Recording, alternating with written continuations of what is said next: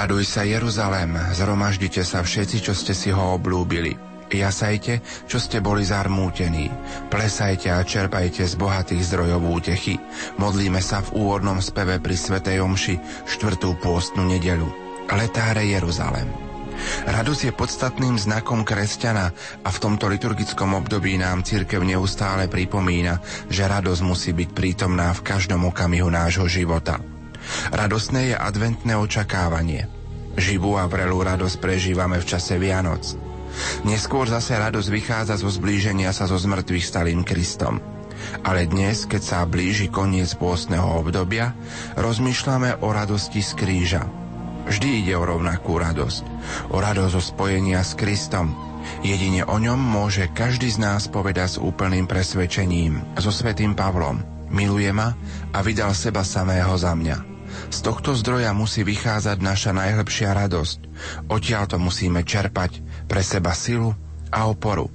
Ak sa nám stane, že sa stretneme so žiaľom, že podstúpime utrpenie, zažijeme nepochopenie alebo dokonca upadneme do hriechu, nech sa naša mysel ihneď obráti k tomu, ktorý nás vždy miluje a kto nám s bezhraničnou láskou Boha pomôže prekonať všetky skúšky, vyplniť každú prázdnotu, odpustí nám všetky naše hriechy a dodá nám oduševnenie vykročiť na novú, bezpečnú a radosnú cestu.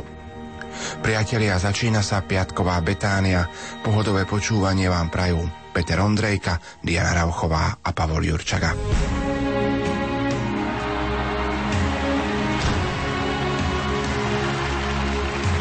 Do Krakova putujeme v tomto roku už po 7. raz. Spolu s nami pôjde aj kardinál Jozef Tomko. Veľmi sa teším, no ale dúfajme, že šťastlivo sa tam dostanem aj ja, aby som už na púti bol spolu so všetkými ostatnými pútnikmi zo Slovenska. Nenechajte si újsť príležitosť ďakovať spolu s nami za dar slovanského pápeža, hovorí biskup Stanislav Stolárik. Rozhodne pozývam všetkých z duchovnej rodiny Rádia Lumen na túto púť a ja myslím si, že v tomto roku padne určitý rekord a že tam príde najviac pútnikov poďakovať Pánu Bohu za tento veľký dar pápeža a potom jeho blahorečenia. Všetkých veľmi srdečne do Lagievník pozývam. V sobotu 14. mája sa rozhlasová rodina Rádia Lumen stretne v Sanktuáriu Božieho milosrdenstva v Krakove.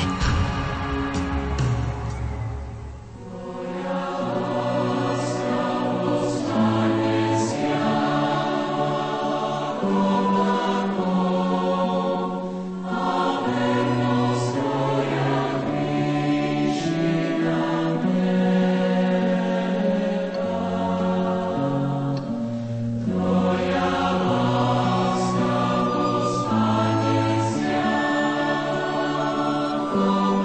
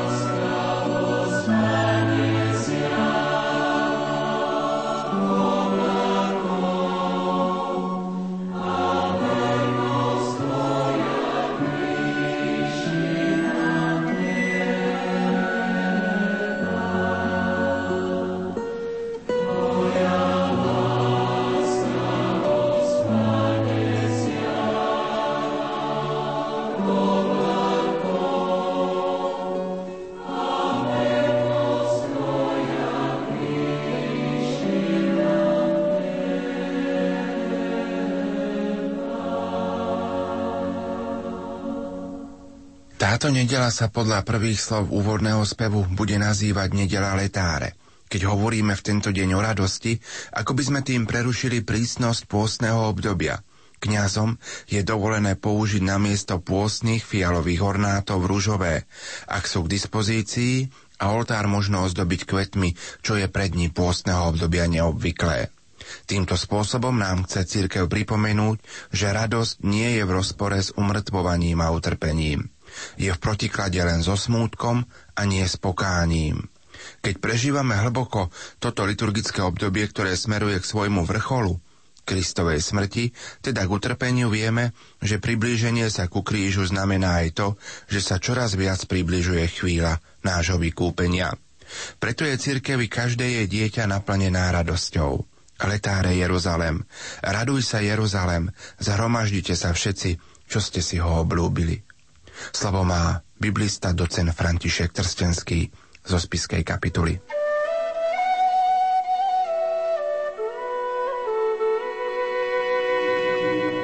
Celý biblický príbeh uzdravenia slepého narodenia je situovaný do Sviatku stánkov, pretože ak nalistujeme 2 kapitoly skôr, do 7. kapitoly, tak tam sa spomínajú práve tieto židovské sviatky stánkov a Ježiš, ktorý sa na tomto sviatku zúčastnil. Židovský sviatok stánkov bol pripomenutím 40-ročného putovania Izraelitov po púšti, keď bývali pod stanmi. Z toho vyplýva aj tento názov sviatku a týmto sviatkom Židia z takého zase poľnohospodárskeho hľadiska ďakovali Bohu za celoročnú úrodu.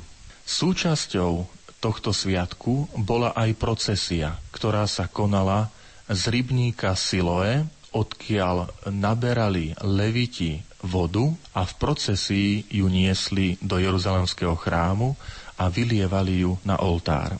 Táto procesia s vodou mala symbolický význam. Bola to prosba o požehnanie dažďom, vodou. Keďže sviatok sa slávil na jeseň niekedy v mesiaci september, október, to znamená pár týždňov pred začiatkom obdobia dažďov, tak práve to bolo prepojením s touto prosbou o dážď. Preto, aby Pán Boh v tomto období požehnal výdatnými dažďami krajinu, pretože potom, zhruba od toho marca, apríla po koniec októbra, v tomto kraji nepadne takmer ani kvapka vody. Preto biblisti poukazujú na prepojenie aj tejto udalosti uzdravenia slepého narodenia s touto procesiou, keď Ježiš posiela tohto slepého, aby sa šiel umyť do rybníka Siloé. Zároveň v hebrejčine ten výraz Siloé sa prekladá, však takto aj hovorí evanjelista v tomto texte, poslaný, vyslaný. Je to zaujímavé, pretože rovnakým výrazom veľakrát označuje evanjelista Ján samotného Ježiša Krista. Ten, ktorý ma poslal. Častokrát Ježiš hovorí. Otec je ten, ktorý poslal Ježiša a Ježiš je vlastne ten poslaný. Tu vidíme také isté duchovné prepojenie. Slepec, ktorý je poslaný, aby si umyl oči a vrátil sa k rybníku Siloé, vlastne tým skutočným rybníkom v úvodzovkách, tým, ktorý mu otvára oči, nie je ten fyzický, nie je tá nádoba, ten rybník s vodou, ale tým skutočným liečiteľom, tým, ktorý spôsobí uzdravenie, je Ježiš Kristus, ten, ktorý je poslaný od nebeského Otca. Celá štruktúra udalosti uzdravenia, ako ju opisuje Ján v 9. kapitole, by sme ju mohli rozdeliť do istých sekcií, do istých častí, ktoré sú vyznačené zmenou vystupujúcich postav. Na začiatku sú to Ježiš a učeníci. Potom je to Ježiš a slepec. Potom slepec a susedia, slepec a farizei, rodičia slepého a farizei, slepec a farizei a Ježiš a slepec. Toto striedanie postav je akoby striedanie istých scén, ktoré posúvajú tú dynamiku deja dopredu. Celé to rozprávanie je nesmierne dynamické. Má taký silný priebeh, aj práve prostredníctvom meniacich scén. Úvod tvorí otázka ohľadom hriechu. Kto zhrešil, že sa narodil slepý? On alebo jeho rodičia? To je diskusia, ktorú vedie Ježiš so svojimi učeníkmi. A Ježiš na túto otázku učeníkov odpovedá. Ani on, ani rodičia. Ale majú sa na ňom zjaviť Božie skutky. Tu Ježiš prekonáva istý stereotyp, isté židovské predstavy, ktoré spájali aj fyzické nešťastie, chorobu s hriechom. Vládlo presvedčenie, že za utrpením, za hriechom, za bolesťou je potrebné vidieť ľudské zlo. Človek musel niečo zlé urobiť a takto ho Pán Boh potrestal. Ježiš učí aj prostredníctvom tohto evanielia meniť naše nazeranie, našu optiku na chápanie utrpenia, bolesti v našom živote. Že tieto situácie, ktoré postihujú človeka, môžu byť videné ako spôsob Božej oslavy. Majú sa na ňom ukázať Božie skutky. To platí aj pre náš život. Také veľmi pekné prepojenie, že veľakrát negatívne situácie, bolesť, utrpenie, smrť blízkeho a iné, ktoré prichádzajú do nášho života, môžeme vidieť aj ako prostriedok Božej oslavy. Ďalšia scéna sa odohráva medzi Ježišom a slepcom. V tejto scéne dochádza k uzdraveniu. Je opäť zaujímavé sledovať ten postupný prerod, ktorý sa uskutočňuje v osobe toho uzdraveného slepca. Slepcovi sa totiž otvára nielen telesný zrak, ale postupne sa mu otvára duchovný zrak. Je to krásne vidieť v tom, ako ten uzdravený hovorí o Ježišovi. Na začiatku, keď sa ho pýtajú, kto ťa uzdravil, tak odpovedá človek, ktorý sa volá Ježiš. To znamená, Ježiša označuje výrazom človek. Ale potom ďalej, keď prebieha tá diskusia medzi ním a farizejmi, tak ho označuje, je to prorok. Vidíme tu stupeň vyšší. Už to nie je len obyčajný človek, je to prorok a prorok bol chápaný ako človek poslaný od Boha. Farizei v tej diskusii, veľmi búrlivej a veľmi negatívne založenej proti tomu uzdravenému, hovoria, aj ty si jeho učeník. To znamená ďalší stupeň. Tento človek neuznáva Ježiša len ako človeka a proroka, ale je už označený ako jeho učeník. A on znova reaguje a hovorí, keby on nebol od Boha, nemohol by nič také urobiť.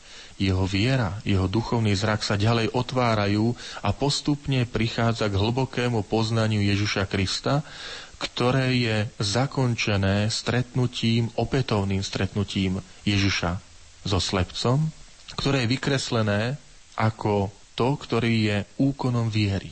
Totiž pri stretnutí s Ježišom slepec hovorí, veríš syna človeka, veríš toho, kto ťa uzdravil? A on povedá, verím, pane. Toto je vyznanie viery, ktoré my poznáme z iných častí Jánovho evanjelia. To, čo zaznie vo vzkriesení v súvislosti s Tomášom, ktorý povie, Pán môj a Boh môj. To je to, čo povie Mária Magdaléna, keď povie Rabuni, učiteľ. To je to, čo povie Samaritánka, keď príde k mužom do dediny a povie, poďte, našla som toho, ktorý mi všetko povedal. Nebude to Mesiáš? To bolo čítanie evanjelia, ktoré bolo z poslednej, ostatnej nedele. A tu znova ukazuje evanjelista Ján túto cestu viery, keď slepec prichádza k vyznaniu Ježiša Krista ako Mesiáša a evanjelista hovorí, klaňal sa mu. Klaňame sa len Bohu, jemu jedinému, jeho uznávame ako svojho Boha. Čiže aj týmto chce evanjelista ukázať, že od toho počiatočného stretnutia, kde ten uzdravený považoval Ježiša za obyčajného človeka, prichádza jeho viera k hlbokému poznaniu, že pred sebou má Božieho syna, samotného Boha a jemu sa klania. Toto pôstne obdobie je práve pozvaním tohto postupného odkrývania, kto je Ježiš, ako je dôležitý pre môj život. A má to vyvrcholiť tým mojím osobným vyznaním, verím a máme sa mu kláňať. Možno tým osobným vyznaním, ktoré zaznie na veľkonočnú vigíliu pri obnovení viery. kde si obnovujeme naše krstné sľuby a hovoríme slová verím.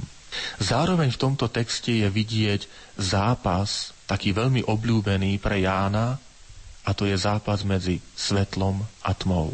Na začiatku svojho evanielia v 1. kapitole Ján hovorí o Ježišovi, že prišiel ako svetlo na tento svet, ale ľudia milovali viacej tmu. A celým jeho evanieliom sa bude prelínať ako taká zlatá niť tento protiklad medzi svetlom, ktorým je Ježiš, a tmou. A vidíme to aj v tomto prípade. Ježiš dáva zrak slepému, dáva mu svetlo. Svetlo nie len pre jeho fyzický zrak, ale svetlo aj pre jeho srdce, pre jeho ducha. Ale zároveň je vidieť v tomto texte, ako farizejom sa postupne toto svetlo stráca. Ako čím ďalej, tým viac sa uzatvárajú do tmy, odmietajú Ježiša ako svetlo. Tam, kde Boh odchádza, tam nastupuje vždy tma. Platí to aj pre náš život. Boh je svetlo, ale keď odchádza, keď ho vytláčame z nášho života, tak tam nastupuje tma. Zároveň dnešný biblický text uzdravenia slepého narodenia nám odhaľuje rôzne skupiny Ježišových učeníkov. Jestvujú aj v dnešnom svete, tak ako to bolo v časoch Ježiša Krista a napísania Evanielia podľa Jána, jestvujú zjavní Ježišovi učeníci, ktorí sa k nemu hlásia. Jestvujú však aj Ježišovi odporcovia a jestvujú aj tzv. Tajní Ježišovi učeníci. Evanjeliový text hovorí o rodičoch slepého a evanjelista povie, že sa báli vyznať Ježiša za Mesiáša, aby neboli vylúčení zo synagógy. Báli sa Židov. Týchto veriacich, týchto Ježišových učeníkov môžeme nazvať, že to boli tzv. kryptokresťania. To znamená akýsi utajení, zatajení kresťania, ktorí vnútri cítia a poznajú, že Ježiš je Mesiáš, ale z rôznych dôvodov, zo strachu, sa boja vyznať ho verejne ako svojho Mesiáša. Preto toto evanjeliové čítanie môže byť aj príležitosťou prosiť za všetkých tých, ktorí aj v dnešnej dobe sú takýmito kryptokresťanmi. Sú to ľudia, ktorí žijú okolo nás, ktorí vnútri cítia, že sú veriaci, vnútri cítia, že Ježiš je pre nich Pán, ale chýba im ešte tá odvaha, chýba im ten ďalší krok toho zjavného prihlásenia sa k Ježišovi ako k učiteľovi, ako Mesiášovi. Zároveň je to výzva aj pre nás, ktorí sme tí zjavní Ježišovi učeníci, aby sme svojím príkladom, svojím životom odstraňovali tie bariéry, tie prekážky, ktoré môžu byť zámienkou práve pre týchto kryptokresťanov v ich postupnom a takom verejnom prihlásení sa k Ježišovi Kristovi. V apríli sa budú v Rádiu Lumen konať 4. rozhlasové duchovné cvičenia s biskupom Williamom Judákom. Pozývam všetkých poslucháčov Rádia Lumen k počúvaniu a k prežívaniu rozhlasových duchovných cvičení s motom S Kristom ste pochovaní v prste, s ním ste aj vzkriesení. Duchovné cvičenia budú našou prípravou na Veľkú noc. Pripravte sa, drahí bratia a sestry, na najväčšie sviatky roka spolu s nami, našej spoločnosti. V dňoch od 14. do 16. apríla si nerobte žiadny program. Pripravujeme pre vás naše 4. rozhlasové duchovné cvičenia. Program 4. rozhlasových duchovných cvičení je nasledovný. Začneme vo štvrtok o 18. svetou omšou v katedrále svätého Františka Xaverského v Banskej Bystrici. Po svätej omši bude eucharistická adorácia s požehnaním a potom bude nasledovať modlitba posvätného ruženca. Bude nasledovať o 20. hodine modlitba večerných chvál z Kežmarku a o 8:30 bude večerná diskusia na tému Význam misie svätého Cyrila a Metoda na našom území. Piatok o 16:00 bude pobožnosť krížovej cesty, o 18:00 svätá omša, potom nasleduje modlitba bolestného ruženca, o 20:00 opäť modlitba večerných chvál. V relácii od srdca k srdcu sa budeme usilovať predovšetkým vstupom eucharistickou adoráciou spoločne prosiť za naše úmysly, potom budú úvahy na jednotlivé témy a bude samozrejme aj možnosť kontaktu s posluchačmi, ako to býva v tejto relácii. V sobotu 16. apríla o 18:00 je svätá omša, to už bude v Kvetnej nedele, kde nasleduje modlitba bolestného ruženca a opäť v relácii od 8:30 začneme eucharistickou adoráciou, nasledujú opäť úvahy, pokračovanie a kontakt s posluchačmi. Duchovné cvičenia sú časom stretnutia s Pánom.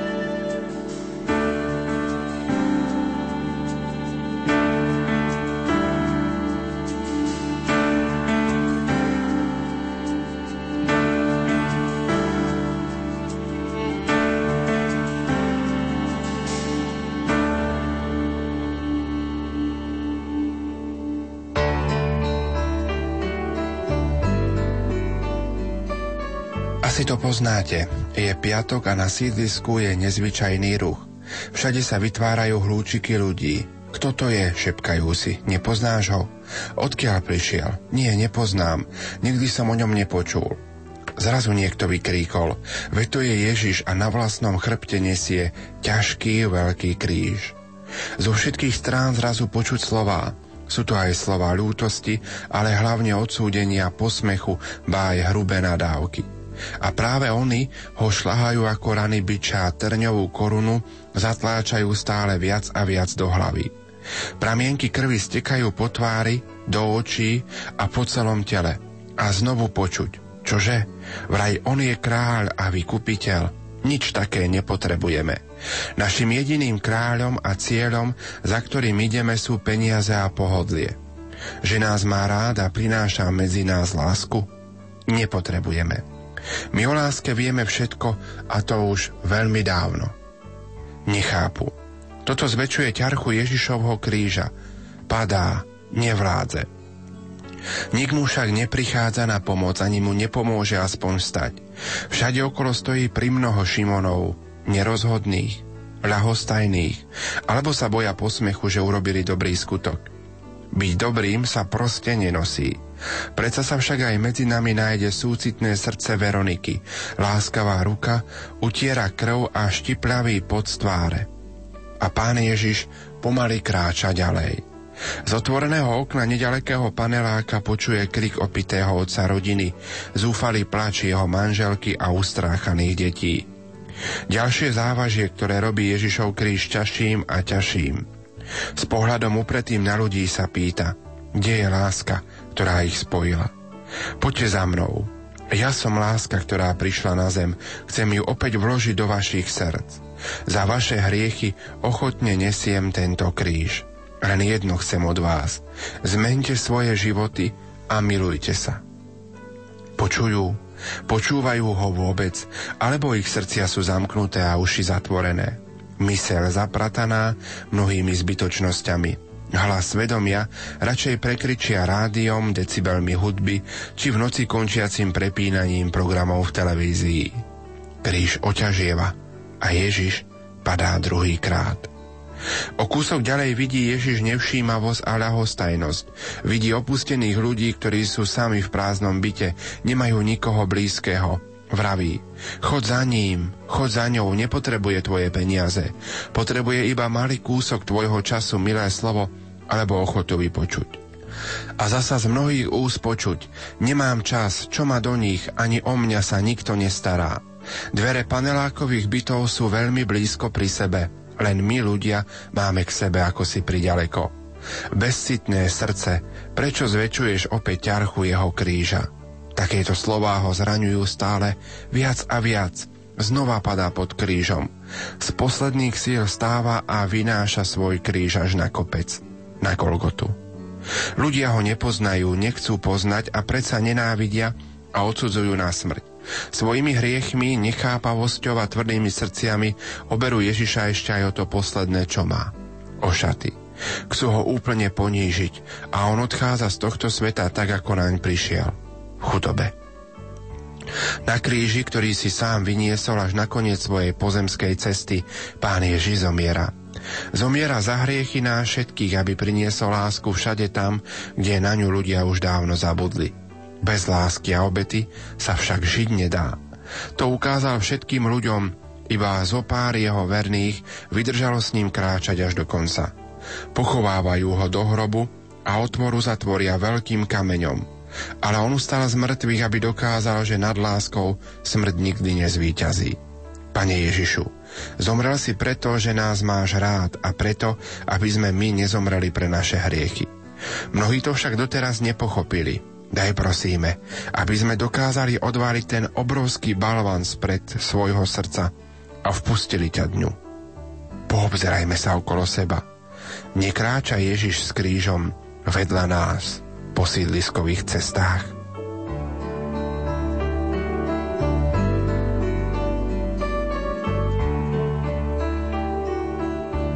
Milí poslucháči, s ďakou za všetkých kňazov, ktorí nám pomohli, i s prosbou o požehnanie za kňazov, s ktorými máme negatívnu skúsenosť a chceme im odpustiť, sa dnes budeme modliť pobožnosť krížovej cesty spolu so svätým Maximiliánom Mária Kolbem, kňazom a mučeníkom.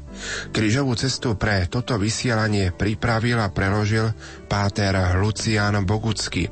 Pripomeniem, že svätý Maximilián Mária Kolbe bol od roku 1941 väznený v koncentračnom tábore Osvienčím ako väzeň číslo 16670, kde dával všetkým príklad trpezlivosti. Dobrovoľne prijal smrť v bunkri hladu namiesto iného väzňa, otca rodiny. Zomiera 14. augusta 1941 po podaní smrtonosnej injekcie. Takže teraz vás už pozývame k modlitbe. Lumen. Malé rádio s veľkým poslaním.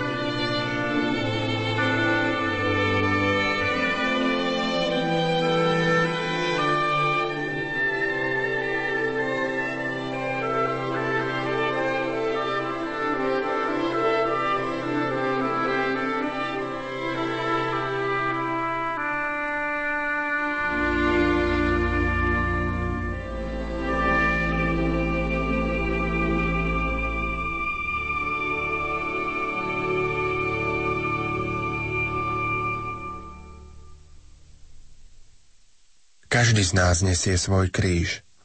Niekedy sa nám zdá, že je príliš ťažký, že iný kríž, kríž toho či tamtoho človeka by bol vhodnejší. A predsa len ten kríž, ktorý nám bol daný, je ideálny, aj veľkosťou, aj hmotnosťou prispôsobený našim možnostiam. Je úplne prirodzené, že sa bojíme utrpenia, ale pamätajme na to, čo hovorí svätý Maximilián. Ak nás Pán Boh navštívi bolestným utrpením a duša kráča trnistou cestou, treba sa nám tešiť, že Boh nás predurčuje k veľkej dokonalosti. Vezmime teda svoj kríž a poďme za Kristom plece popri pleci so svätým Maximiliánom na horu spásy. Niet inej cesty do večnosti ako tej, ktorá vedie cez Kalváriu, cez kríž. Keď tam už dôjdeme, postavme svoj kríž vedľa Ježišovho kríža.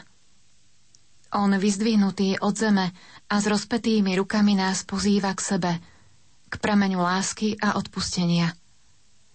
Jeho ramená nás chcú objať so všetkým, čo je v nás nedokonalé a slabé, aby to posledným vzdychom je dokonané, obetoval Bohu Otcovi.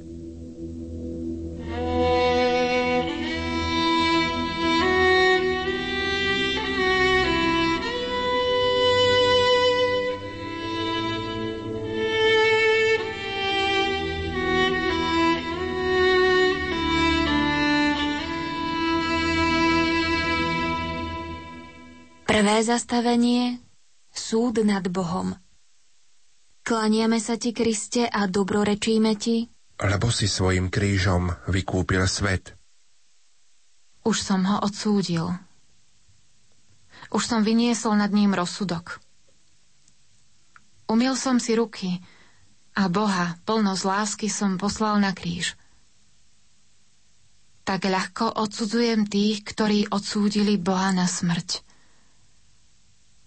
A predsa viem, že hoci sám dobre poznám bolesť, keď ma posudzujú, jednak sa tá exekúcia spred 2000 rokov toľkokrát opakuje v mojom srdci.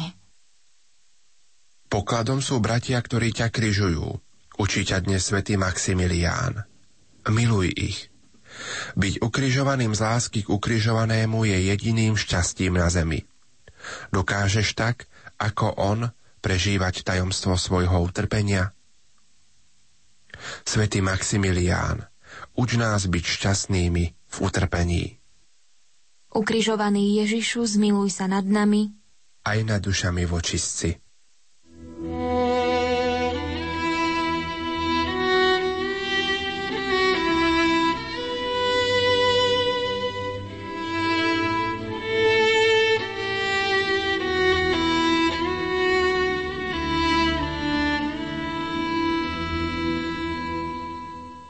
Druhé zastavenie – nesenie kríža.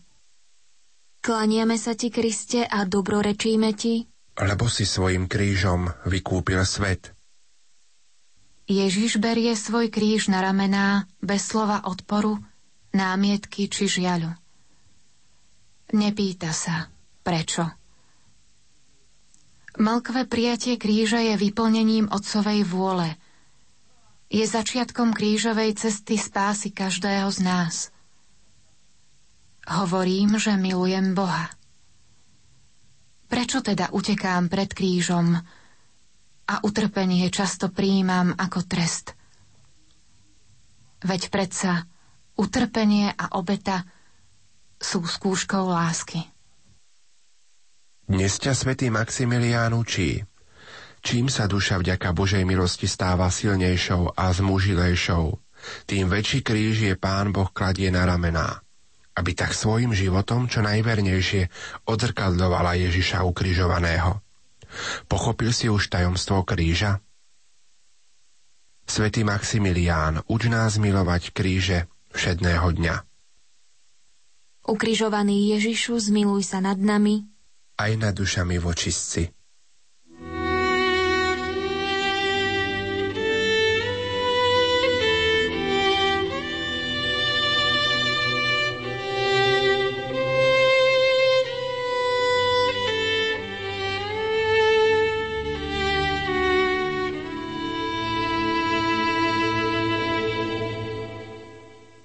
Tretie zastavenie – prvý pád. Klaniame sa ti, Kriste, a dobrorečíme ti, lebo si svojim krížom vykúpil svet. Pane, spadol si pod ťarchou kríža, ktorý je symbolom celej hriešnej ľudskosti. Ďakujem ti, že si našiel silu vstať. Viem, bolo to z lásky ku mne. Vedel si predsa, že ja, malý človek, tisícky a možno stovky tisíckrát padnem pod ťarchou svojich hriechov, návykov, náruživostí.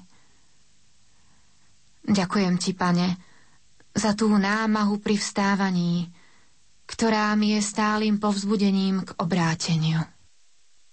Páter Kolbe ťa dnes učí, keď padneš, nikdy nesmúť, lebo to je zapáchajúca pýcha. Ale naopak, s veľkou láskou a duchovnou radosťou hneď vstaň a choď vpred. Ten pád vynáhrať aktom dokonalej lásky. Svätý Maximilián, vyprozná milosť radosného vstávania po každom našom páde. Ukrižovaný Ježišu, zmiluj sa nad nami aj nad dušami vočistci.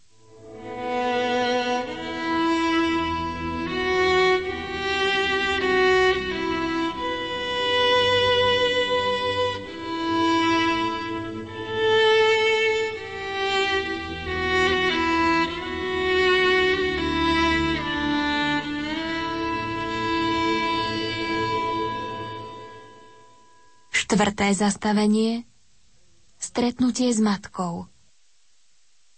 Klaniame sa ti, Kriste, a dobrorečíme ti, lebo si svojim krížom vykúpil svet. Je to azda najpôsobivejšie a zároveň najbolestnejšie stretnutie na tvojej krížovej ceste, Pane. V pohľade plnom lásky je obsiahnutý tichý, no bolestivý súhlas matky s utrpením syna. Hoci ľudsky si prehral, Pane, jednak tvoja matka ani na chvíľu nezapochybovala, že v tom, zdalo by sa, nezmyselnom utrpení sa vyplňa otcova vôľa. Každý z nás prežíva svoju osobnú Golgotu, na ktorej stretáva svoju mlčiacu matku. Tak veľa matiek stretáva svojich synov na rôznych cestách kríža. A hoci im nedokážu pomôcť niesť bremeno, ktoré nesú na svojich ramenách, môžu stáť a hľadieť v tichu. A to ticho už samo o sebe stačí, aby načerpali silu do ďalšieho napredovania. Mlkva prítomnosť pri utrpení druhého človeka ma azda najviac pripodobňuje tvojej matke, Pane. Páter Kolbe ťa dnes učí. Nič nás tak nepribližuje k nepoškvrnenej matke a neutvrdzuje nás v láske, ako pravá láska spojená s utrpením z lásky. Práve na tejto ceste utrpenia sa môžeme presvedčiť, či sme jej naozaj úplne a bezvýhradne oddaní. Svätý Maximilián, uč nás bezhraničnej dôvere, nepoškvrnenej. Ukrižovaný Ježišu, zmiluj sa nad nami aj nad dušami vočistci.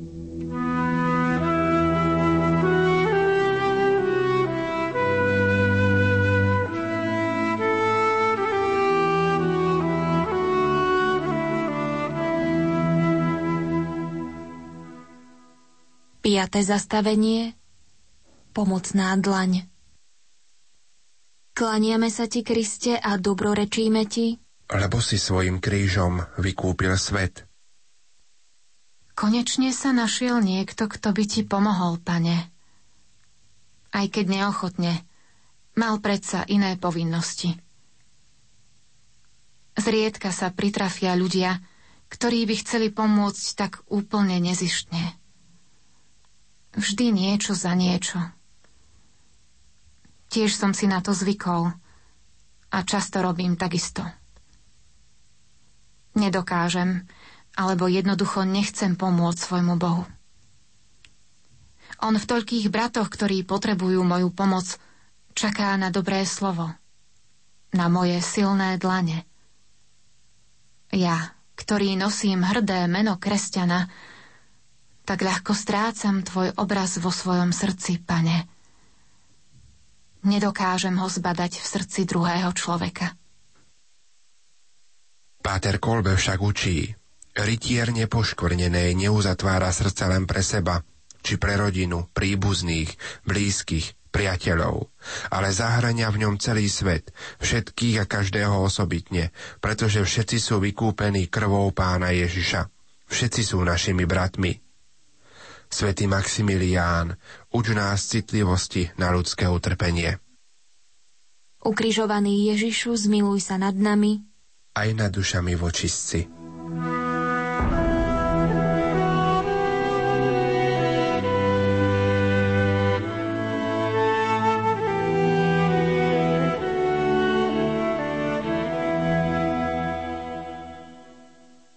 Šieste zastavenie – Veronika. Klaniame sa ti, Kriste, a dobrorečíme ti, lebo si svojim krížom vykúpil svet. Pozri, Pane, akási žena sa pretláča cez dav a so šatkou v ruke sa náhli k tebe. Utrela ti tvár od potu a špiny. Spravila to príliš rýchlo a potichu, aby to mohlo byť len kvôli ľudskému obdivu. Bolo to tiché gesto vykonané so ženskou citlivosťou. Potom rýchlo zmizla v dave. Dokázal by som urobiť takéto gesto odvahy? Pane, milosrdné srdce Veroniky si odmenil, keď si jej na bielu šatku daroval prvý portrét umúčaného spasiteľa. Tým gestom mi, Pane, hovoríš, že každým dobrým skutkom sa vo mne obnovuje obraz Tvojej tváre. Dnes ťa Páter Kolbe učí. Tomuto vzoru jediného Božieho syna, nekonečného Boha človeka, sa majú odteraz pripodobňovať Božie deti a kopírovať v sebe rysy Boha človeka. Kto v sebe čím dôkladnejšie obnoví obraz Pána Ježiša, tým viac sa priblíži k božstvu, stane sa človekom, Bohom. Svätý Maximilián, uč nás obetavej láske. Ukrižovaný Ježišu, zmiluj sa nad nami aj nad dušami vočistci. Siedme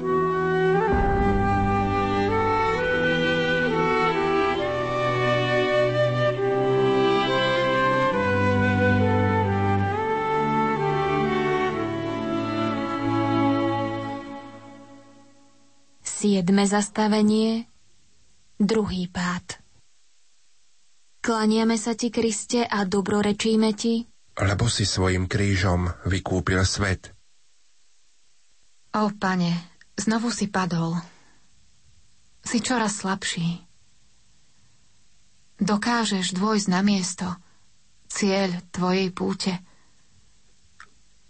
Druhýkrát si spadol, pretože ja som spadol.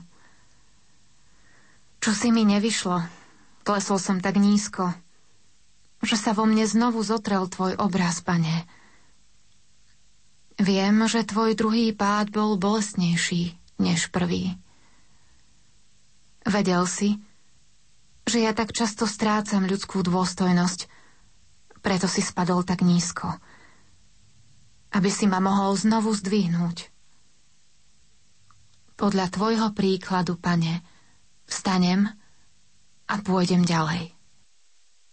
Svätý Maximilián ťa dnes učí. Hoci by si bol niekto istý, že je silný, nech si dáva pozor, aby nespadol. Na seba sa nemožno nikdy spoliehať, len na Božiu milosť. Svätý Maximilián, uč nás vytrvale vstávať po pádoch. Ukrižovaný Ježišu, zmiluj sa nad nami aj nad dušami vočistci.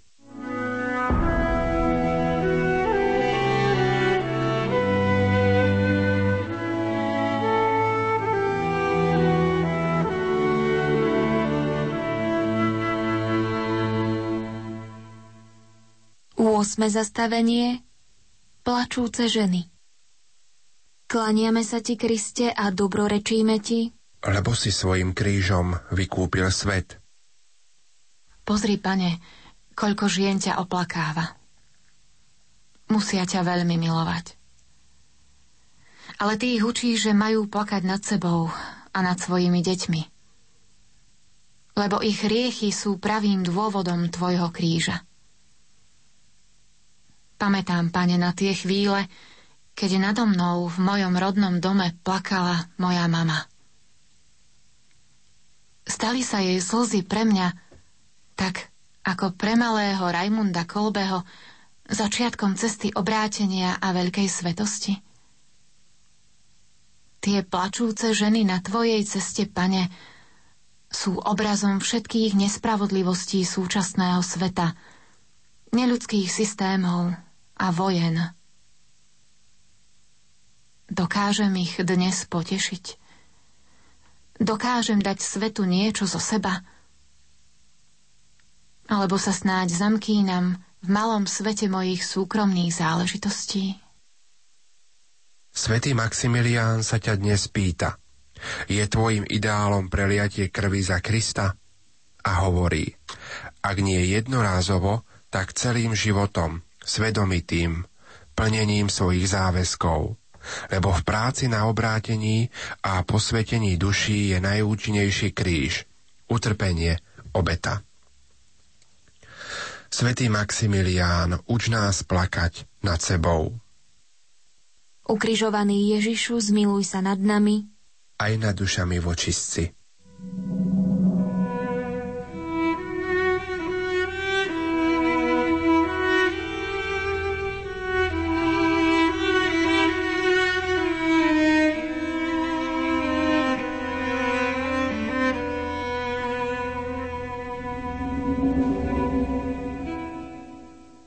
Deviate zastavenie, tretí pád. Klaniame sa ti, Kriste, a dobrorečíme ti, lebo si svojim krížom vykúpil svet. Je to už tretíkrát, čo si spadol, Pane. Dlho si ležal. Nemohol si vstať. Viem, prečo si tak dlho nevstával. Znova si ma musel dať dohromady a postaviť na nohy, aby som sa znova podobal na človeka. Znova som stratil tvoj obraz. Sprofanoval som tvoju svetiňu, ktorou je moje telo. Spravil som z nej predmet svojich úťok. Preto si znova spadol. Dobre, že som to spoznal, Pane. Ľahšie mi je teraz vstať a znova postaviť to, čo som priviedol do ruín, a ďalej byť tvojím spoločníkom. Počiatkom každého obrátenia je uznanie svojej hriešnosti. Svätý Maximilián ťa dnes učí, moji najdrahší. Každý pád, hoci by bol najťažší a opakujúci sa, nech nám poslúži vždy len ako štebel do vyššej dokonalosti. Veď nepoškvrnená len preto dopúšťa pád, aby nás vyliečila z našej pýchy, priviedla k pokore a tak nás urobila podajnejšími Božími milostiam. Svätý Maximilián, uč nás o pravdivej pokore. Ukrižovaný Ježišu, zmiluj sa nad nami aj nad dušami vočistci.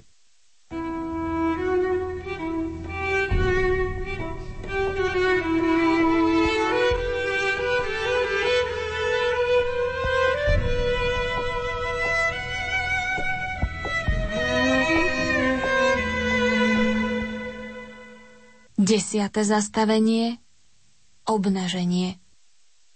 Klaniame sa ti, Kriste, a dobrorečíme ti, lebo si svojim krížom vykúpil svet. Obrali ťa, Pane, o šaty i o dôstojnosť. Toľko krvavých rán, potu a špiny, že je dokonca aj ťažko ťa rozpoznať. Ja však viem, že hoci zodrali z teba všetko, čo je ľudské i božské, naďalej si tým istým Kristom, v ktorého som kedysi uveril. Tvoj obraz vo mne po toľkých rokoch vzletov a pádov sa podobá tomu, ktorý mám v tejto chvíli pred očami. Veď práve. Preto si mi, Pane, pripomenul, ako vo mne vyzeráš, v mojom padlom človečenstve, v mojom zahľadení sa len na to, čo prináša príjemnosť, zisk, klamlivé šťastie. Nemôžem hľadieť na to, ako trpíš, Pane. Pôjdem obnoviť v sebe tvoj obraz. Páter Kolbe ťa dnes učí. Srdce človeka je priveľké na to, aby ho bolo možné zaplniť peniazmi, zmyselnosťou alebo zvodným, hoc omamným dymom slávy. Túži po najvyššom dobre, po dobre bez hraníc, ktoré trvá večne. A takýmto dobrom je jedine Boh. Svätý Maximilián, uč nás čistote srdca. Ukrižovaný Ježišu, zmiluj sa nad nami aj nad dušami vočistci.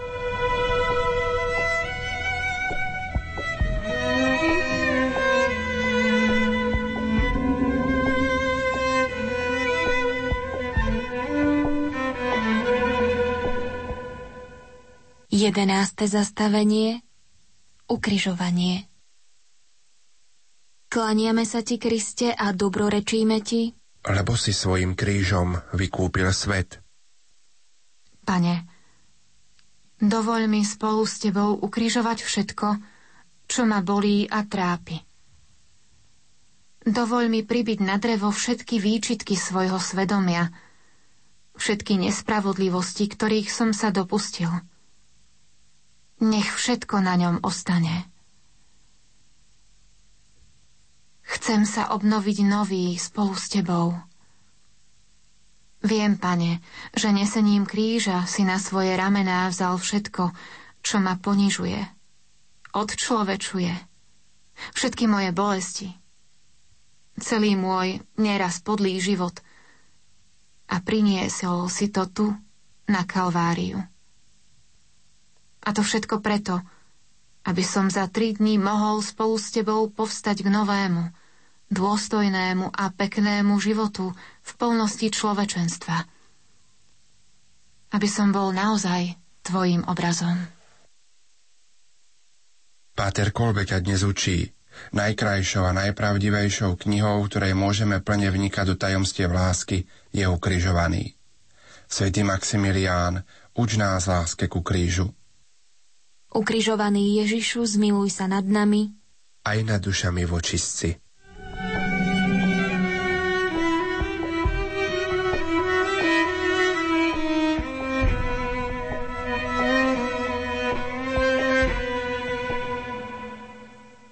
Dvanáste zastavenie Smrť. Klaniame sa ti, Kriste, a dobrorečíme ti, lebo si svojim krížom vykúpil svet. Je dokonané. Úplne si vyplnil vôľu Otca, Pane. Umieraš. Tvoja láska ma zahambuje. V mukách skonávania na mňa neustále myslíš. Dávaš mi svoju matku. Čo si cítil v tej strašne dlhej hodine? Existujú väčšie utrpenia, hovorieval páter Kolbe bratom, voči ktorým sú naše ničím. Sú to utrpenia, ktoré znášal Pán Ježiš na kríži, keď volal: Bože môj, Bože, prečo si ma opustil? Budem môcť na konci svojho života zopakovať za Ježišom slová: Je dokonané. Je môj život stálym áno Bohu na všetko? Dnes nás páter Kolbe posilňuje. Akým pokojom a šťastím nás na smrteľnej posteli bude prenikať myšlienka, že sme sa pre nepoškvrnenú Pannu Máriu veľmi veľa natrápili a vytrpeli. Svätý Maximilián, uč nás umierať pre svet. Ukrižovaný Ježišu, zmiluj sa nad nami aj nad dušami vočistci.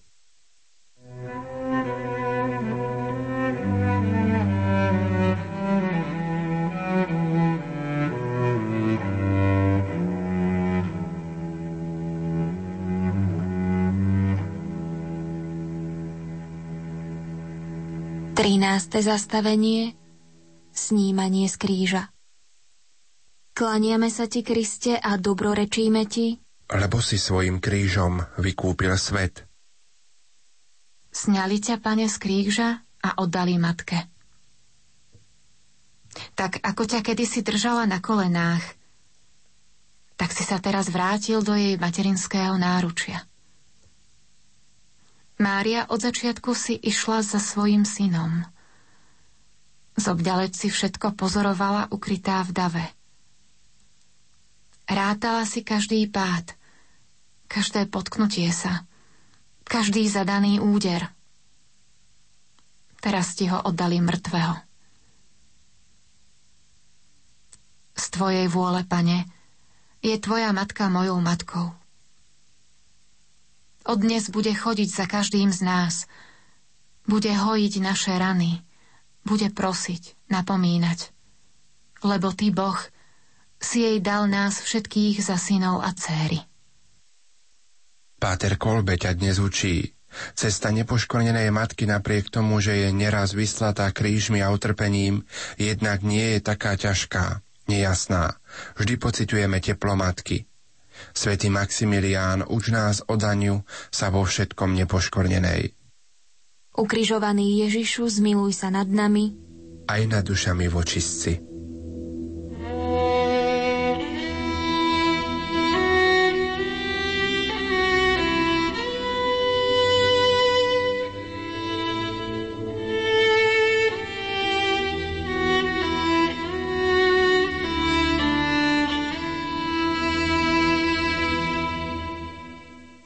Štrnáste zastavenie Hrob. Klaniame sa ti, Kriste, a dobrorečíme ti, lebo si svojim krížom vykúpil svet. Niet ho, Zobrali ho dobrí ľudia, ktorí mu poskytli miesto odpočinku. Môj kráľ spí, ale viem, že prichádza jar z mŕtvych vstania a on povstane v sláve. A ja? Čo mám robiť? Zdá sa, že Ježiš vraví: choď, zmyj zo seba všetku špinu a odýchni si.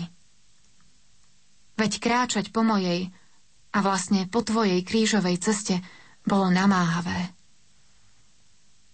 Už sa pominulo to, čo bolo zlé. Ak sa umieš a očistíš z prachu prejdenej cesty života, povstaneš spolu so mnou. Teraz sa zastav a odýchni si, lebo ťa ešte čaká mnoho námahy. Ešte nenadišiel koniec tvojej púte. Ešte máš pred sebou mnoho na vykonanie.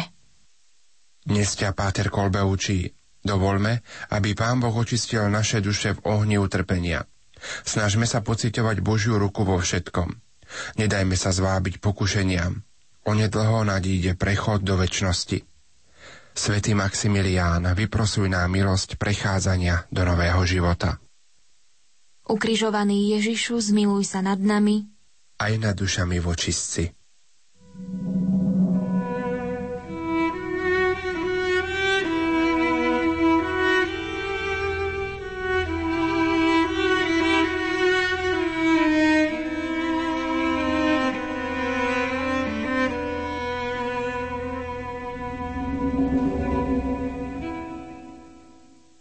Ďakujem ti, Pane, že si mi dovolil prejsť s tebou krížovú cestu. Ďakujem ti za rady, ktoré si mi udelil prostredníctvom svätého Maximiliána. Ty vieš, Pane, ako mi je niekedy ťažko veriť, že utrpenie má zmysel. Tvoje rany a tvoj prerazený bok sú pre mňa zárukou, že sa nenámáham zbytočne, že môj život nesmeruje do prázdnoty. Verím, Pane, že po súmraku Golgoty nadíde ráno z mŕtvych vstania. A vtedy každého z nás oslovíš: pokoj s tebou. Zasadneš pri stole a spoznáme ťa pri lámaní chleba. Zotrvajme teda spolu s Máriou a s apoštolmi v očakávaní Pána.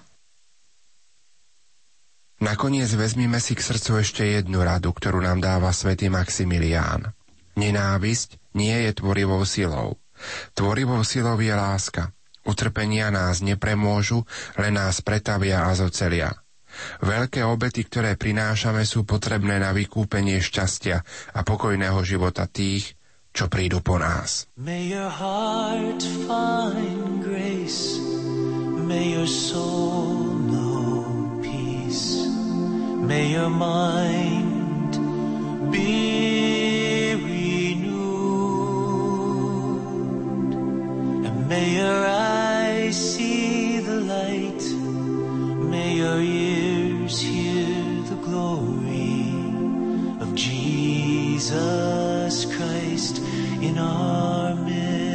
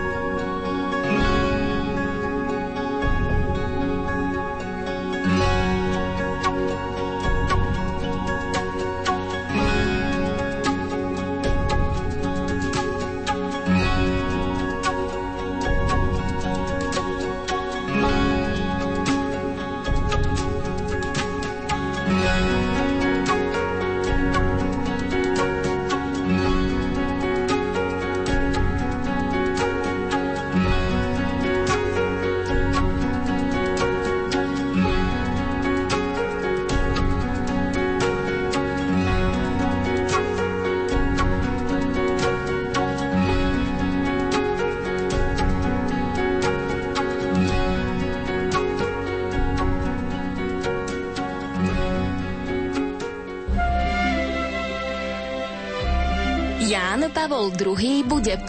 mája blahorečený. Keď som odchádzal z Vajnu, zanechal som vám tento odkaz.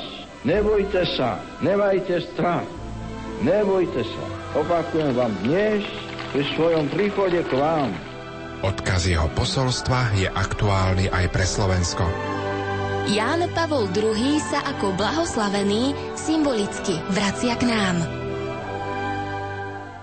Rozprávanie o kríži, o pôstnom období, tým budú vyplnené nasledujúce minúty v rozhovore s liturgistom a saleziánom Donom Antonom Červeňom.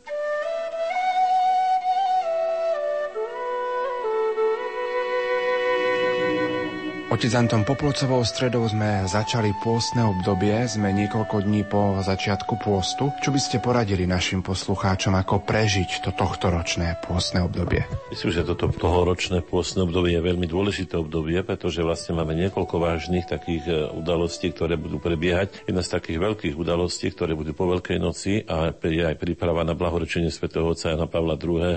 Takisto je to, tak by som podal, najneskoršie obdobie, aké bolo možné Veľkej noci toho roku. Takže máme aj dostatočnú prípravu na túto veľkú noc, dá sa povedať už v takom pokojnom, nezimnom období. Ale predovšetkým to, že vlastne už po tých 20 rokoch slobody na Slovensku môžeme sa tak vážne zamyslieť aj na stavom aj cirkvi, ale aj toho prežívania týchto veľkého pôstu a najmä Poplovcovej stredy. Som nad tým uvažoval a rozmýšľal, tak som rozmýšľal, že tie začiatky, ktoré sme mali také euforické, teraz dochádzame do štádia, kde vlastne aj vďaka Radiu Lumen a možno aj tejto výchove vlastne dochádzame takému uvedomovaniu si veľkosti vykúpenia človeka. Teraz, v tomto období, keď vlastne človek nemá žiadnu skoro hodnotu, vlastne Rádio Lumen, myslím, že vlastne formuje súčasného človeka, formuje kresťana, formuje vlastne toho, kto je miluje, a práve toto je to najkrajšia príprava. Keď som mal iné duchovné cvičenia, tak som hovoril tým mladým, že jeden z najkrajších dní v liturgickom roku je vlastne Poplovcová streda, pretože mnohí toho chápu, akože musím sa zrieknúť mesa, nemôžem sa poriadne najesť. Mnohí akože tento deň trošku nemajú v láske.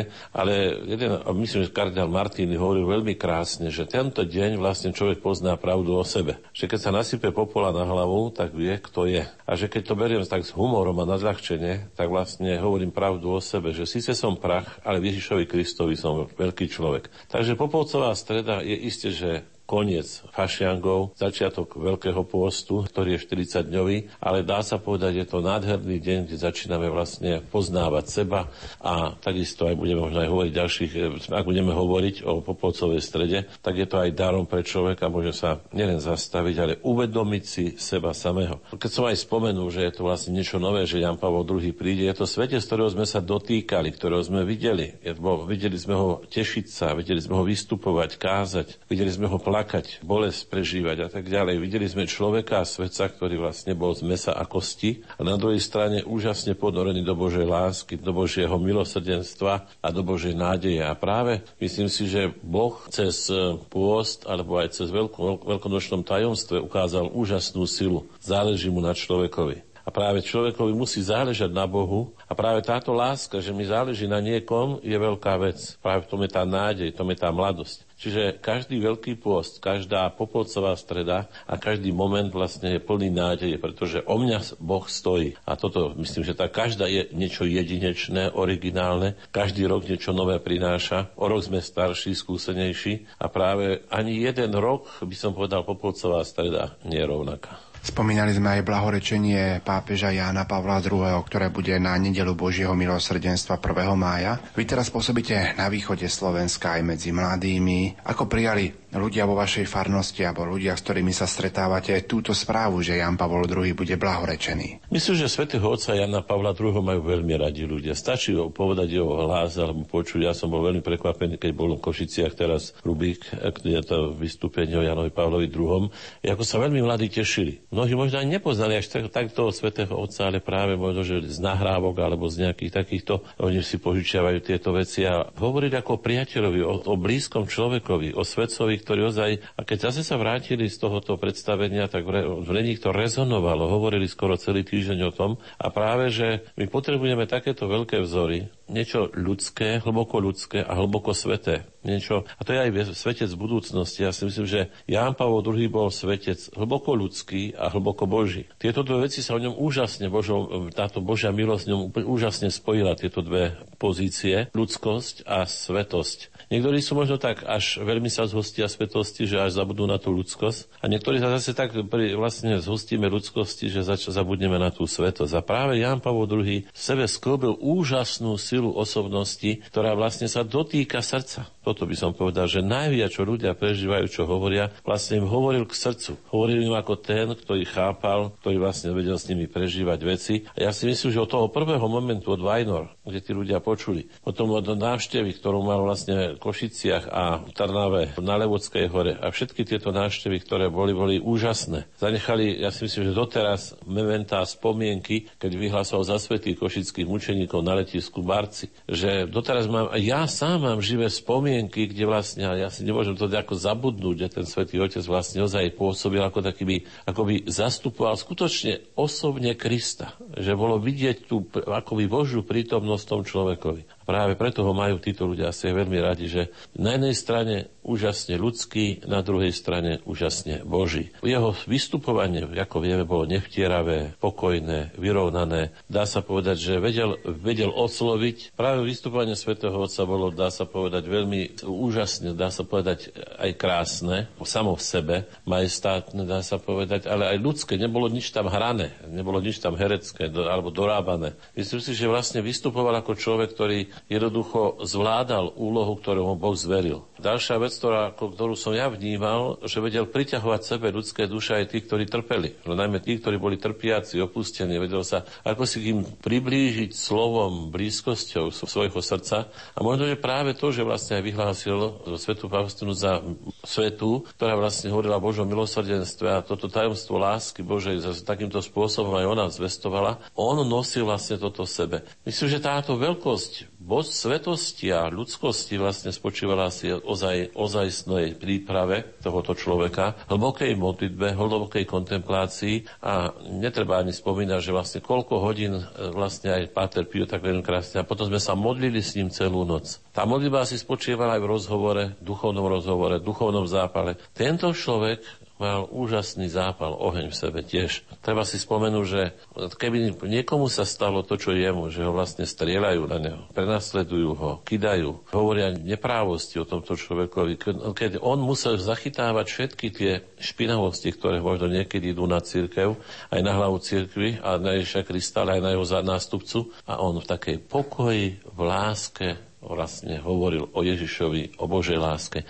Najmä tie jeho prvé vety, ktoré povedal, otvorte brány Kristovi. Práve chcel povedať svetu, aby sme sa zobudili, aby sme aj teraz asi bude znovu treba zakričať. Zobuďte sa ľudia. To, čo je najpodstatnejšie v našom živote, je vlastne Ježiš Kristus. Otvorte mu to brány srdca. A myslím, že doteraz aj vo mne osobne rezonujú tieto slová, ktoré predniesol na balkóne po svojom zvolení za pápeža. Sú to veľké slová. My teraz prežívame pôstne obdobie.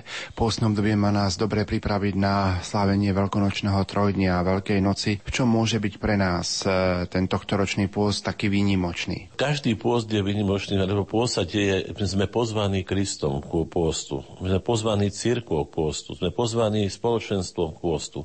To znamená, že ten pôst už bude taký skôr dnes osobný. Kedy si na tých dedinách alebo na tých mestečkách vlastne prišlo určité liturgické obdobie a celá tá spoločnosť sa tak nejak upriamila a spontáne to nieslo toho človeka vlastne aj prežívaniu toho určitého liturgického obdobia, aj toho pôstu. Myslím, že tieto veci doznievali ešte dlho aj po 89. roku, pretože tých rušivých momentov nebolo až tak veľmi veľa.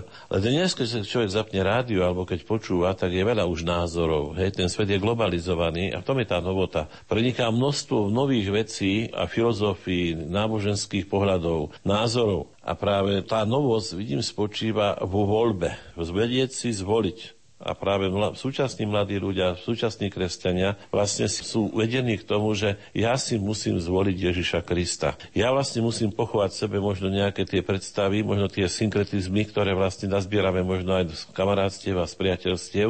A táto Veľká noc je schopnosť rozhodnúť sa pre Ježiša Krista. Práve som mal s mladými rozhovor a oni veľmi veľa rozprávajú, že chcú prežiť úžasne svoj život, že chcú ho mnohí mladí. Oni veľa toho nepovedia, ale povedia, že aby som sa tak naplno prežiť. urobiť. Hej? Naplno sa dať Bohu. A možno, že nevypadám, tak mi povedia, že nevypadám, ale vidím tú úžasnú snahu prežiť úprimne svoj život, prežívať svoj úprimne život. A práve toto je aj práve takéto veci, ako Rádio Lumen, kňazi, ktorí kážu, ktorí majú postné kázne, ktoré majú spovedania, môžu veľmi napomôcť ľuďom tomu, aby si hlbšie uvedomili veľkosť svojho vyvolenia. Aby som tak použil taký príklad od Chestertona. Chesterton vlastne mal takú chuť malovať, že niekedy si od svojej párne, kde býva, vlastne požičal papier a tá hovorí, že idete niečo baliť. A on hovorí, v papieri nemusíme iba baliť, na papier môžeme aj niečo krásne kresliť. A práve toto by som chcel povedať, že mnohí mladí pochopili, že papier neslúži na zabalenie nejakých vecí, slaniny alebo klobásy, ale že papier slúži aj na nakreslenie nádherných vecí, ktoré vidíme, a to je ten von Baltazárovský pohľad na teológiu. Vidieť krásu veci. A ďalšia vec, my stojíme na množstvo, on začal maľovať nejaký obraz, tento Chesterton, a hovorí, chýbala mu biela farba. A bol taký smutný z toho, že vlastne, jak namalujem ten obraz, ako sa mi to podarí, hej. Súčasný človek prežíva strach o budúcnosť, ak je nezamestnanosť často, aj ekonomické problémy, ťažkosti, má strach z budúcnosti, nebo nevie, ako to skončí. A práve on to krásne vyjadruje, že stála nad kopou vlastne tej kriedy, tej bielej farby. Bol na takom mieste, kde Anglicko jedna časť má vlastne úplne kriedová oblasť. Hovorí, že tak sa podobám človekovi, ktorý má veľké bohatstvo, ktorý má bielej kriedy, koľko sa mu zachce, ale pretože nevidí, alebo nechce vidieť, vlastne začne plakať, že nepodarí sa mi. A práve Chesterton hovorí, že treba objaviť krásu, by som povedal, viac sa zamyslieť, viac uvažovať, viac preniknúť pod povrch, pod to, čo tam je. Práve o tom je tá post. Tá biela krieda bola pod povrchom. Stačilo robiť niekoľko krokov, nabrať ju a mohol namaľovať nádherný obraz na ten svoj papier. A druhá vec, ktorú tak často v drobných maličkostiach tej knihe spomína, že vlastne pôst je aj o obrátení. A práve to obrátenie pôsobí dnes veľmi náročné. Ako to robiť? No ja by som aj tak mladých trošku chcel povzbudiť, že keď ideme zametať nejaký dvor, kde je plno prachu, tak keď začneme zametať len tak sa zadusíme v tom prachu, alebo keď začneme čistiť povalu od prachu. Ale keď pokropíme vodou, do toho prachu môžeme už až toľko nie je. A práve aj on, Chesterton, veľmi pekne hovorí, keď pokropíme milosťou náš život, ktorý je možno aj zaprášený, aj ubitý, práve tá milosť Božia môže spôsobiť, že vlastne sa to očistí. Nemusíme sa zadusiť, môžeme objaviť krásu zase toho človeka. A práve každý pôst, každý advent je vlastne aj výzvou k zmene, k metanoj. Tak by som to chcel aj pripomenúť, že zametajme, kým je čas. Modlíme sa, prosme o milosti, aby sme mohli pokropiť ten svoj život, aby sme sa skutočne nezadusili v súčasných filozofiách, mienkach, aby sme vedeli správne rozlišovať a potom to už vlastne tá Božia milosť nás bude pôsobiť sama o seba. Akú úlohu v príprave na veľkonočné sviatky môže práve zohrať naše rádio? Ja si myslím, že to je fantastická vec, ktorú vlastne Slovensko má, a vidím, že prvá vec, ktorú ja vidím, keď ja idem v aute, niekedy keď cestujem tu a keď si pustím Lumen, tak zjednocuje nás to. Máme určitú, nás to formuje, dáva to rovnaký názor. Môžeme diskutovať, môžeme uvažovať, môže nás to, taká myšlienka, ktorá príde. Ja som dlho rozmýšľal nad myšlienkou napríklad nášho pomocného otca biskupa Stanislava Stolárika, keď vlastne mal aj tie duchovné cvičenia, že vlastne byť pri vode a neumyť sa. Tohoto napríklad vo mne rezonovalo, hej, že keď človek je, akože je otvorený a prístupný, a keď otvorí srdce, ako otvorí to srdce, otvorte srdce Kristovi, tak každá myšlienka vlastne naberá na aktuálnosti. Či chceme alebo nechceme. Človek sa musí zamyslieť, uvažovať nad tým. Áno, som už otvoril to srdce alebo neotvoril. Som pripravený. Pri tom pravení len vzdychám, bojím sa, mám strach umyť sa, že tá voda je studená, nie je taká, ako ja by som chcel. A práve ten dialóg vlastne nás aj pripravuje spoločne všetkých. A takto sa zjednocujeme v Kristovi, hej, že možno hoci sme poroztrúsení, ako svätý Augustín hovorí, čo je cirkev, je spoločenstvo ľudí, ktorí sú rozidení po svete, ale vyznávajú toho istého Krista. A práve Rádio Lumen vlastne taký by som povedal, že sa stalo prostriedkom zjednocovania týchto ľudí, ktorí sú roztrúsení po lazoch, možno sú roztrúsení po dedinkách, kde vlastne ani už pomaly ani kultúra neprenikne, kde vlastne nádherne rozprávajú, ako prežívajú omše, sväté omše, modlitby ruženca, a aké vlastne to sa stáva univerzitou, dá sa povedať, pre týchto ľudí a formuje ich. A práve keď sú takto formovaní, sa im podarí aj ľahšie a by som povedal, aj krajšie prežívať Veľkú noc. No, kde toľko môže kňaz osloviť z kancla, neosloví, hej? Ale keď z rádiom každý si zapne, má čas, pokojne sedí, je večer, má čas na premýšľanie. A A práve toto úžasne formuje ľudí. Myslím si, že až v nebi uvidíme ten veľký dosah, alebo až niekoľko rokov sa uvidí ten dosah všetkých možno vysielaní, seba zapieraní, ktoré tu robíte o tom rádiu. A jednoducho si treba uvedomiť, že rádio sa stalo cestou formácie nového človeka 21. storočia, ktorý hľadá pravdu o sebe, ktorý vlastne chce opravdivo žiť, autenticky žiť a ktorý vlastne sa chce zbaviť možno takých pút minulosti, že práve veda všetko dokáže. Práve sa ocitáme aj cez toto rádio, práve mnohými prednáškami, úvahami a potom isto aj duchovnými cvičeniami, tvárou tvár pravde, kto som ako človek, ako som začal aj v úvode, že opýtať sa, kto som dnes ako človek v súčasnom svete. A práve tie duchovné obnovy, duchovné príhovory, sväté omše cez toto rádio vlastne otvárajú veľké obzory človeku. 7. apríla bude Rádio Lumen symbolicky oslavovať 18 rokov svojho vzniku. Čo popriať Rádiu Lumen do budúcnosti? Ja si myslím, že treba veľmi ďakovať Pánu Bohu za tých, ktorí vlastne aj sú v tomto Rádiu Lumen a najmä aj ja by som aj osobne aj tým, ktorí majú toto náboženské vysielanie, že, lebo iných až tak veľmi nepoznám, ale preto všetkým aj všetci, ktorí spolupracujú v tomto rádiu. A že sú tieto témy nábožensko založené, napríklad, čo sa týka aj biblikum, takisto morálky, čo sa týka aj archeológie, čo sa týka histórie a tak ďalej a ďalších tých prednášok, ktoré sú tu.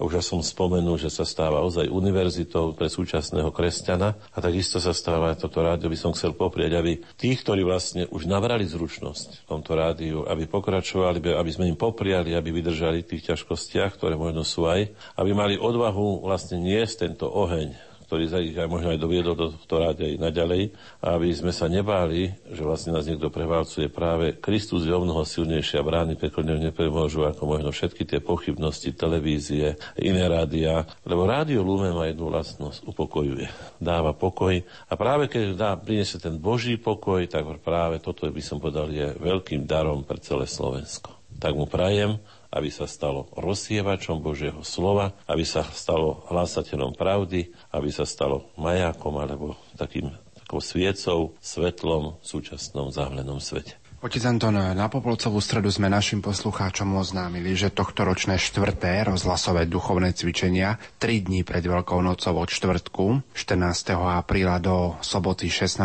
apríla bude tentokrát viesť nitriansky diecézny biskup monsignor William Judák. Čo by ste teda popriali jemu i našim poslucháčom, ako prežiť tieto dni? Ja som už ako spomínal predchádzajúcom, tak zase možno budú originálne tieto duchovné cvičenia, možno, že budú zamerané na niečo špecifické, lebo teraz prežívame aj v rámci Slovenska trojročnú prípravu na príchod svätého Cyrila a Metoda.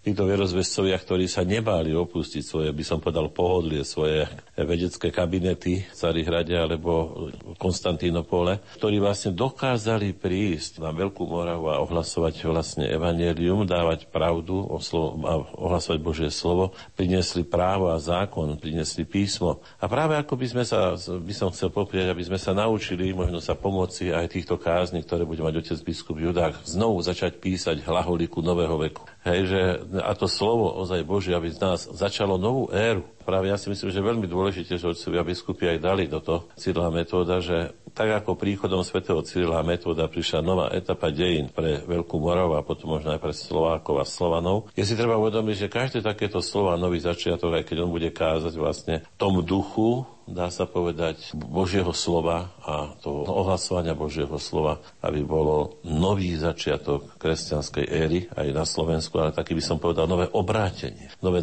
nasledovanie týchto veľkých stĺpov slovanskej cirkvi, svätého Cyrila a Metóda. Čiže by som im popriel, aby vlastne si začali všímať vlastnosti, ktoré mali títo svätci. Nebáli sa opustiť, podobne ako Abraham. Nebáli sa pracovať, nebáli sa toho, že vlastne vytvárali, by som podal písmo, nebáli sa nových kultúr. A práve toto všetko nás vlastne aj očakáva a myslím si, že aby sme sa nebáli zase nových pohľadov, ktoré bude mať otec biskup, aby sme sa nebáli otvoriť srdce, ako sme už aj spomínali, a práve do otvorného srdca sa dokáže najviac napísať. Je najkrajšou knihou každého veku, dá sa povedať. A v tom otvorenom srdci sa dá sformovať aj človek. Práve toto by som chcel, aby sme si otvorili srdcia, aby sme si naštelovali aj rádio, aj uši, ale predovšetkým aj pokoj srdca, aby tieto slová, ktoré bude otec biskup hovoriť ozaj a poukazovať na veľkosť možno, že týchto postav našej histórie, ale aj svetovej histórie európskej, ktorí sú spolupatróni Európy, kde sa musia vlastne aj pre nás stať stĺpmi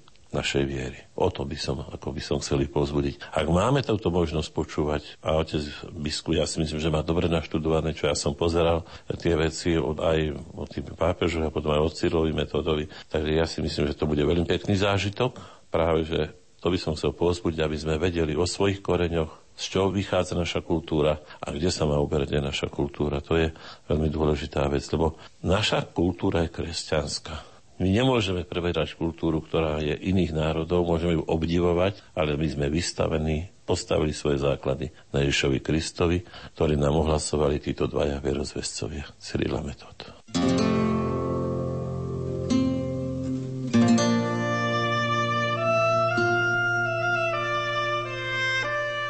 Priatelia, končí sa naša dnešná relácia Betánia. Pripomeniem, že zajtra o 13. hodine vám ponúkneme medailón o profesorovi Antonovi Hlinkovi. Potom o 14. hodine priamy prenos zo zádušnej svätej omše z domu svätého Martina v Bratislave. A večer budeme pre vás vysielať reláciu Od ucha k duchu, kde budeme spomínať na 6. výročie odchodu pápeža Jána Pavla II. Do domu Otca. Prajem vám naozaj pohodový víkend. Nerušené počúvanie vám aj naďalej prajú Peter Ondrejka, Diana Rauchová a Pavol Jurčaga.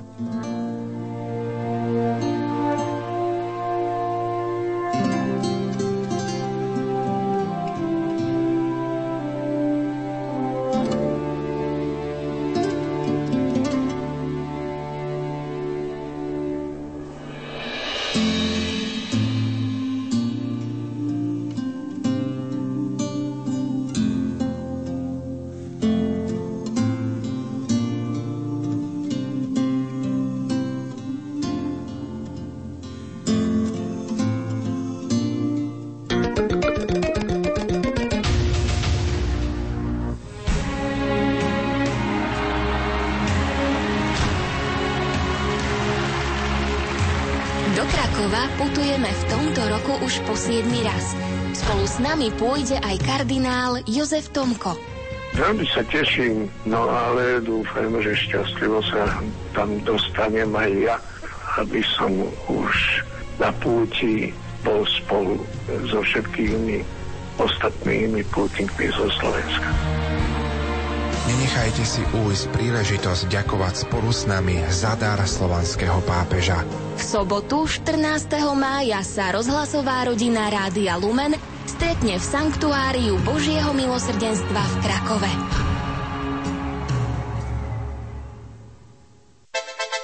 Vysielanie Rádia Lumen môžete počúvať kdekoľvek vo svete. A to nie je všetko. Okrem živého vysielania je možné vypočuť si aj reprízy od vysielaných relácií. Počúvajte vysielanie Rádia Lumen prostredníctvom